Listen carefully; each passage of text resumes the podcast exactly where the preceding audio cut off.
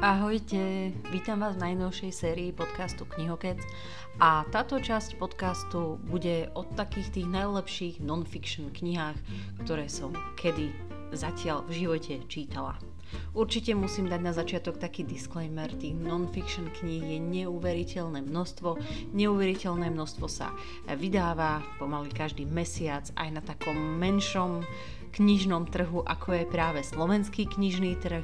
Určite z takých tých non-fiction vydavateľstiev, ktoré ako aj odporúčam a skvejú aj skvelou kvalitou sú a napríklad vydavateľstva ako je Absint, ktorý existuje teda aj v českej verzii, vydávajú trošku ako rozdielne knižky, ale majiteľia sú rovnakí.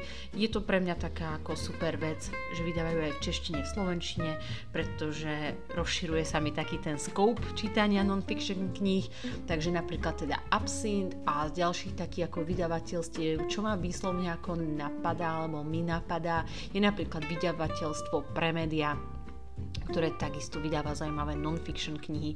Má takú ako sériu Civilizácia, tam napríklad riešia o klimatických vojnách, o rozdelenom svete od Tima Marshalla vydáva knižky, alebo teda vydávajú knižky na Slovensku napríklad od Tima Snydera, alebo teda od Timothyho Snydera. Um, no proste tých celkom ako možností v rámci tých non-fiction kníh je už veľa. Momentálne napríklad čítam takú non-fiction knižku od Isabel Wilkerson, volá sa Kasta, od Absintu zatiaľ ju mám rozčítanú len na začiatok, takže nebudem vám ju ešte úplne ako odporúčať, neodporúčať. Mám tu pre vás výber ďalších nejakých knižných non-fiction kníh, ktoré dúfam, že zaujmu.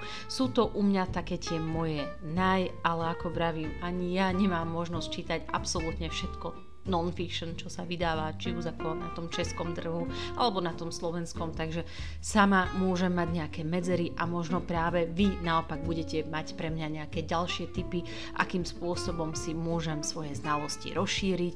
A ak by ste pre mňa mali práve taký nejaký tip, tak ma môžete nájsť na Instagrame pod účtom knihokec alebo cez e-mailovú adresu knihokec zavináč gmail.com po prípade, ak by ste ma chceli podporiť, nech mám z čoho kupovať kupovate nejaké non-fiction knižky, tak to môžete učiniť na stránke www.buymeacoffee.com lomitko knihokec. Všetky tieto popisky ako vždy hodím aj pod túto časť podcastu a už sa mi nechce kecať žiadne omáčky.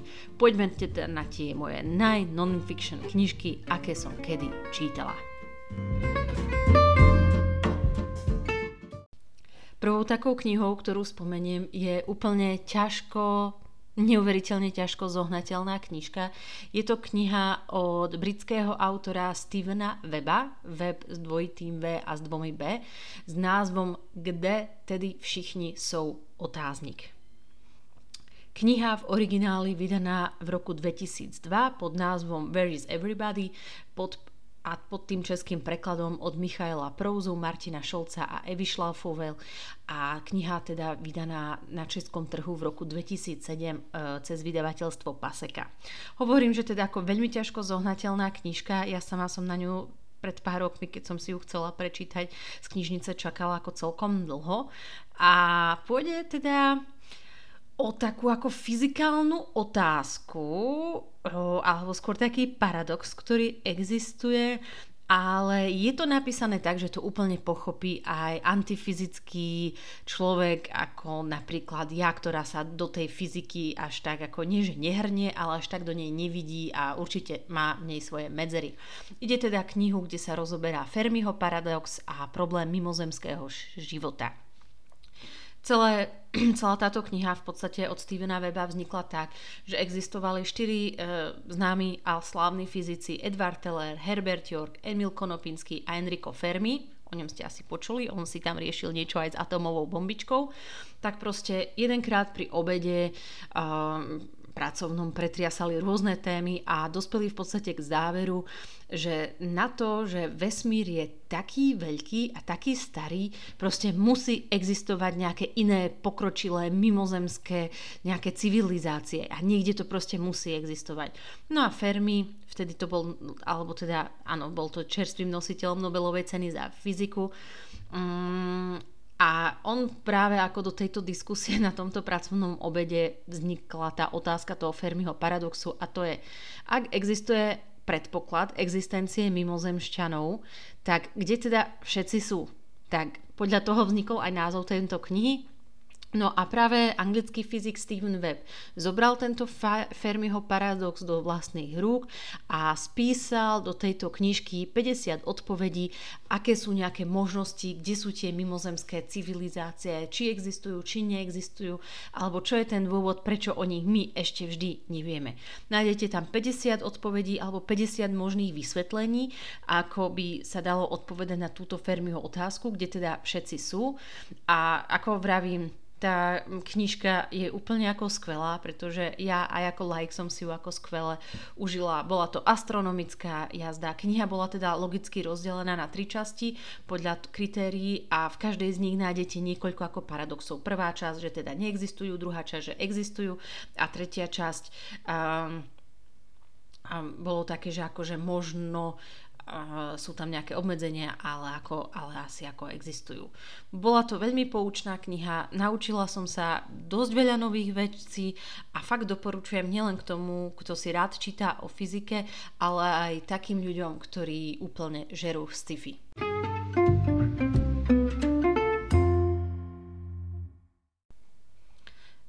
Teraz zabrdneme trošku do historickej sféry a preberieme knihu ďalšieho britského autora menom Orlando Fix a jeho knižka Šeptem Soukromý život ve Stalinovie Rusku.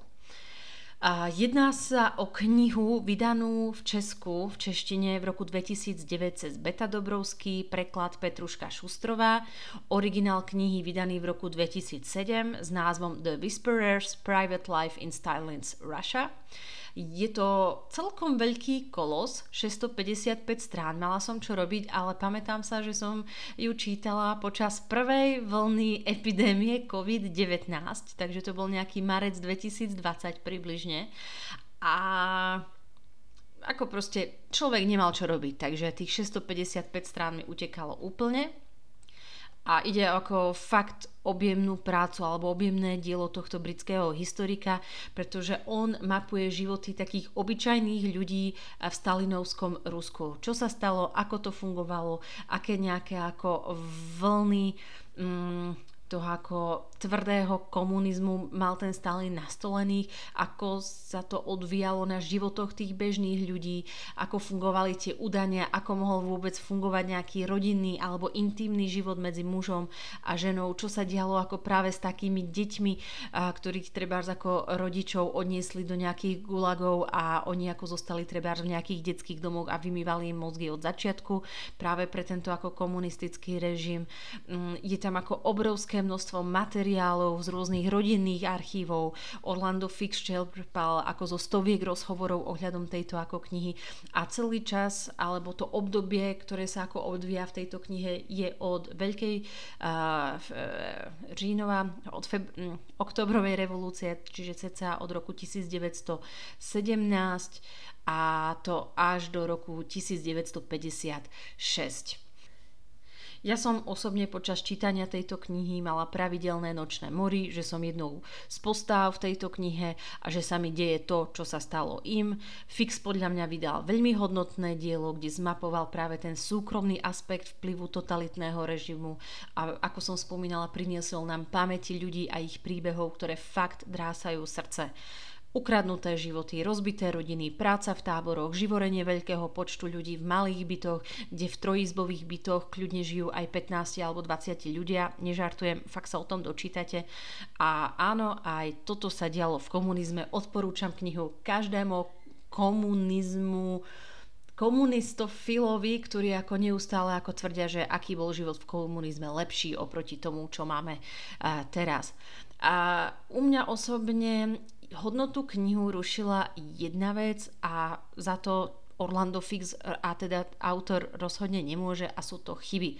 Boli tam obrovské preklepy v slovách, v skloňovaní a to vyslovne ja nie som nejak veľmi zdatný človek v tej českej gramatike, ale boli tam aj dátumové chyby, kde napríklad bol preklep, že na miesto roku 1951 bolo v knihe vytlačené rok 1851. Proste 100 rokov hore dole. No to sa proste pri historických knihách takého naučného charakteru nemôže stať, ale ak fakt odhľadnete od týchto blbých, debilných chýb, tak je to veľmi skvelá historická knižka. Mm, keď by som mala angličtinu na takej úrovni, že by som si túto knihu mohla dať ešte raz v angličtine, ale rozmýšľam nad autorovými ďalšími knihami. Nedávno vydal knižku Európané alebo Natašin tanec, tak možno sa k tomu niekedy dostanem.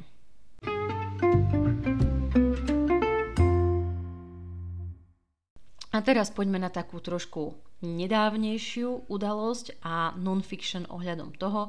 A je to kniha Jeden z nás, príbeh o Norsku od norskej autorky Asne Sejerstad. A kniha sa odohráva teda v Osle 22. júla 2011 a nepoviem žiadny spoiler, ak poviem, že tam bolo na takom oslo malom ostrovčeku 77 mŕtvych ľudských bytostí zabitých jedným človekom, ktorý mal svoje vlastné presvedčenie. A jedná sa o knihu a o krátke zmapovanie života a možných indícií neslávneho Andersa Beringa Breivika, masového mráha, ktorý proste sa neštítil ani toho, aby, aby zabíjal malé deti a a de- decka proste, ktoré ako dospievajú dospievajúcich. Um, hovorím ako veľmi smutne o tejto knihe, pretože autorka sa snažila zmapovať fakt aj život toho masového vraha, čo ho mohlo doviesť k tomuto strašnému ako činu, aké tam boli okolnosti vzniku tejto motivácie. Nepredkladá nám nejaký ako konkrétny motív. Proste do jeho hlavy už asi nikto z nás viac menej nenahliadne, keďže je vo väzení a prísne stráženom a žije v relatívnom ako luxuse a komforte ale predkladá nám ako nejaké možné scenáre, čo sa mohlo stať. Zároveň nám prekladá životy aj niektorých návštevníkov toho ostrova, toho letného tábora. A bola to skvelá reportážna kniha, a určite ma prekvapili rôzne zvraty, že sa tejto tragédii možno bolo dalo zabrániť. A, a hlavne ma ako prekvapila reakcia Norska, ktoré bolo priam ako mierumilovné v úvodzovkách správanie voči takému pomílenému jedincovi. Hrozne smutná knižka, doteraz si pamätám, že keď som ju čítala, a, tak som ako fakt plakala niekoľko hodín až dní. E, srdce drasajúca knižka. Inak kniha vydaná u nás cez vydavateľstvo Absint v roku 2016 e, cez preklad Miroslava Zumríka a originál vydaný v roku 2013, ale norský e, názov originále vám asi čítať, čítať nebudem. Naozaj skvelá kniha, ale veľmi, veľmi bolestivá.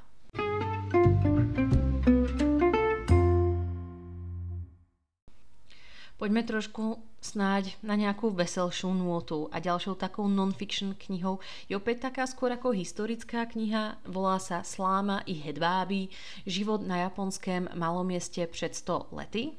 Kniha vydaná cez vydavateľstvo Kavka v roku 2019, originál s názvom Inakamachi no Shouzo, vydaný v roku 1981 a o preklad sa zastúžila do češtiny Vlasta Winkelhöferová.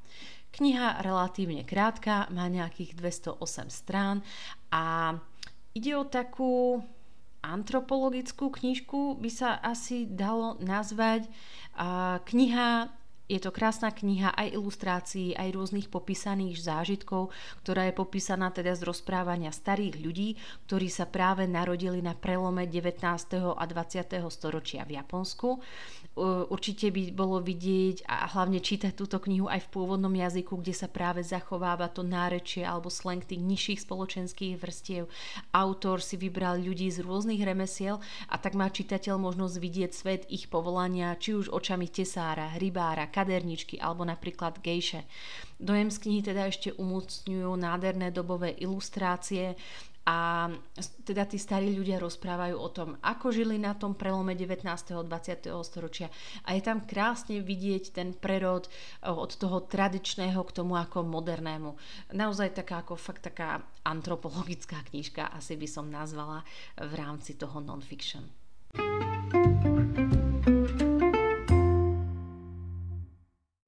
Ďalej mám pre vás ďalšiu knižku, tentokrát od švédskej autorky Elizabeth Asbring, vydané u nás cez vydavateľstvo Absint v roku 2018, v originále vydané v roku 2016 a do slovenčiny knihu prekladala Simona Janošková a názov knihy je Rok. A je to 1947. Um, ide o to, že autorka uh, pozbierala viacero takej ako nejakých oblastí, miest alebo slávnych osobností alebo postáv, ktoré žili v tom roku 1947 a postupne ako beží ten rok 1947 rozdelila túto knihu na 12 mesiacov, tak ako tento rok mal tie mesiace a v každom mesiaci popísala nejaké hlavné udalosti, ktoré sa stali. Napríklad január 1947, ja neviem, Simone de Beauvoir odchádza prvýkrát do New Yorku. E, január, takisto ten istý rok e, v OSN sa rozhodli um, začať takými a takými ako proces procesmi pre práva človeka po tých židovských vyhľadovacích táboroch a podobne. A takto postupne ako prepletáme sa celým rokom. Máme rok 1947, dva roky po vojne, hoci jej následky ešte stále plynú, mnoho miest, mnoho ľudí a práve v tejto knihe vidíte tú nepredstaviteľnú prepojenosť a súvislosti. Kým v New Yorku začínajú zakladať OSN, tak v Európe sa ešte vždy riešia procesy s nacistami. Británia, USA a ďalšie mocnosti okrem židovskej otázky riešia začínajúcu železnú oponu. Do toho si práve spomínaná Simone de Beauvoir nachádza milenca v Amerike a ešte dokonca v Amerike Amerike nejaký farmár vidí prvýkrát lietajúce taniere a vzniká fenomén UFO. Ku koncu roka v USA o slovo UFO počulo oveľa viac ľudí ako nejakých napríklad norimberských procesoch, dosť smutné. Potom tam dajme do tejto knihy ešte utekajúcich zločincov, nacistov do Južnej Ameriky, ale stržme tam kľudne aj Orvela, ktorý v tomto roku takisto ešte žil a práve v, lete 1947 žije so svojím malým adoptívnym synom na ostrove, kde každý deň chodí zbierať zbierať vajíčka od svojich sliepok a začína písať napríklad svoj najznámejší román. Proste v knihe je všetko a predsa tak málo, pretože napísať celú tú ľudskú pavučinu vzťahov, udalostí ľudí je priam nemožné. Ja som bola osobne uveličená, opäť premýšľam po tejto knihe nad dejinami trošku inak a ďakujem autorke aj vydavateľstvu Absint za sprostredkovanie tohto zážitku. Ak by som bola teda nejednoznačná, tak vám knihu jednoznačne odporúčam.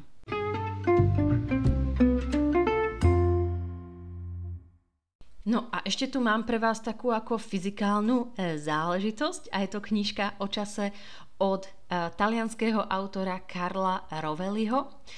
Kniha o čase vydaná u nás cez vydavateľstvo Tatran v roku 2017 a v origináli tiež vydaná v roku 2017 a ako už aj ten názov napovedá, Carlo Rovelli je fyzikom a napísal takú ako kratučku knižku. Kratučka má nejakých 180 strán o, o čase, čo to je, ako plinie, ako to súvisí s minulosťou, budúcnosťou. On sa snaží pre také ako širšie publikum sprostredkovať tie informácie fyzikálne, ktoré práve máme o čase. On dokonca vydal aj knižku 7 krátkých prednášok z fyziky, ktoré malo veľmi veľký úspech.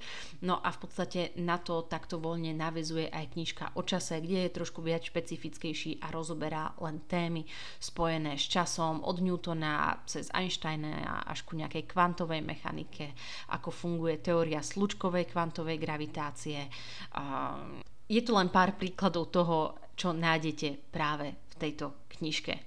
Nemusíte byť študovaný fyzik, aby ste túto knihu čítali a ako tak aspoň aj pochopili, čo chcel autor povedať. Priznám sa ja osobne, že som možno nepochopila úplne všetko, alebo ako absolútne všetko teda, ale bolo to napísané fakt relatívne populárnou formou a hlavne ja obdivujem pokoru autora, akým spôsobom písal v poslednej kapitole napríklad o smrti a vsúval tam také svoje vlastné filozofické úvahy. Proste posledná kapitola je u mňa top of the top. Rozhodne odporúčam o čase od Karla Roveliho.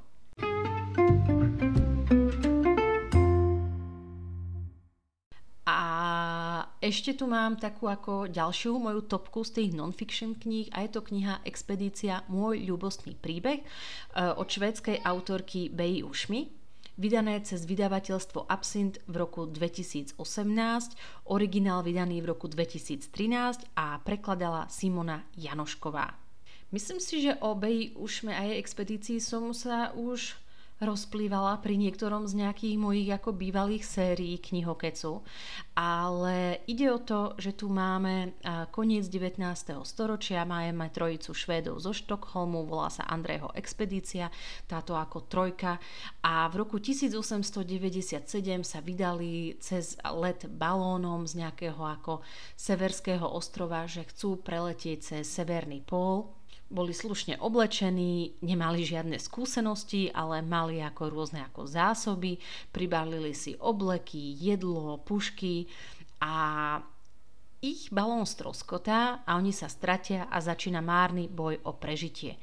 Švedská spisovateľka Bea Ušma sa do osudu tejto expedície zamilovala až natoľko, že keď o nej ako prvýkrát počula, tak uh, zažrala sa do tejto témy až tak, že ona vyštudovala len kvôli tomuto medicínu. Akože, chápete, medicínu vyštudovať ako kvôli jednej stratenej expedícii spred 120 rokov a práve preko, prekopúváva všetky archívy len aby sa dozvedela pravdu.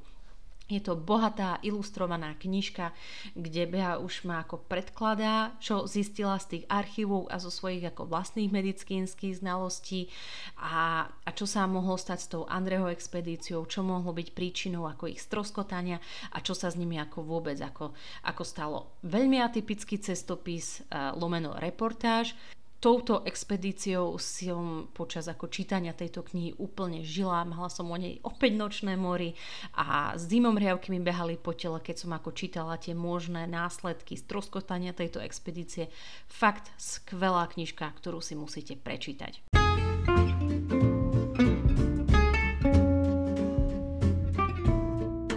Tých kníh non-fiction je oveľa viac. Ja som už na začiatku spomenula teda Timothyho Snyder proste je ich tak hrozne veľa a budem fakt veľmi rada, ak mi dáte ešte nejaké tipy.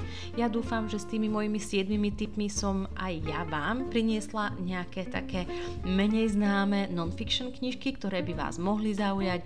Ako vravím, dávam do pozornosti hlavne náš slovenský Absint, vydáva ako skvelé veci a ja sa na vás budem tešiť na budúce o dva týždne pri ďalšej nejakej novej časti. Majte sa krásne a prajem čítaniu zdar! thank you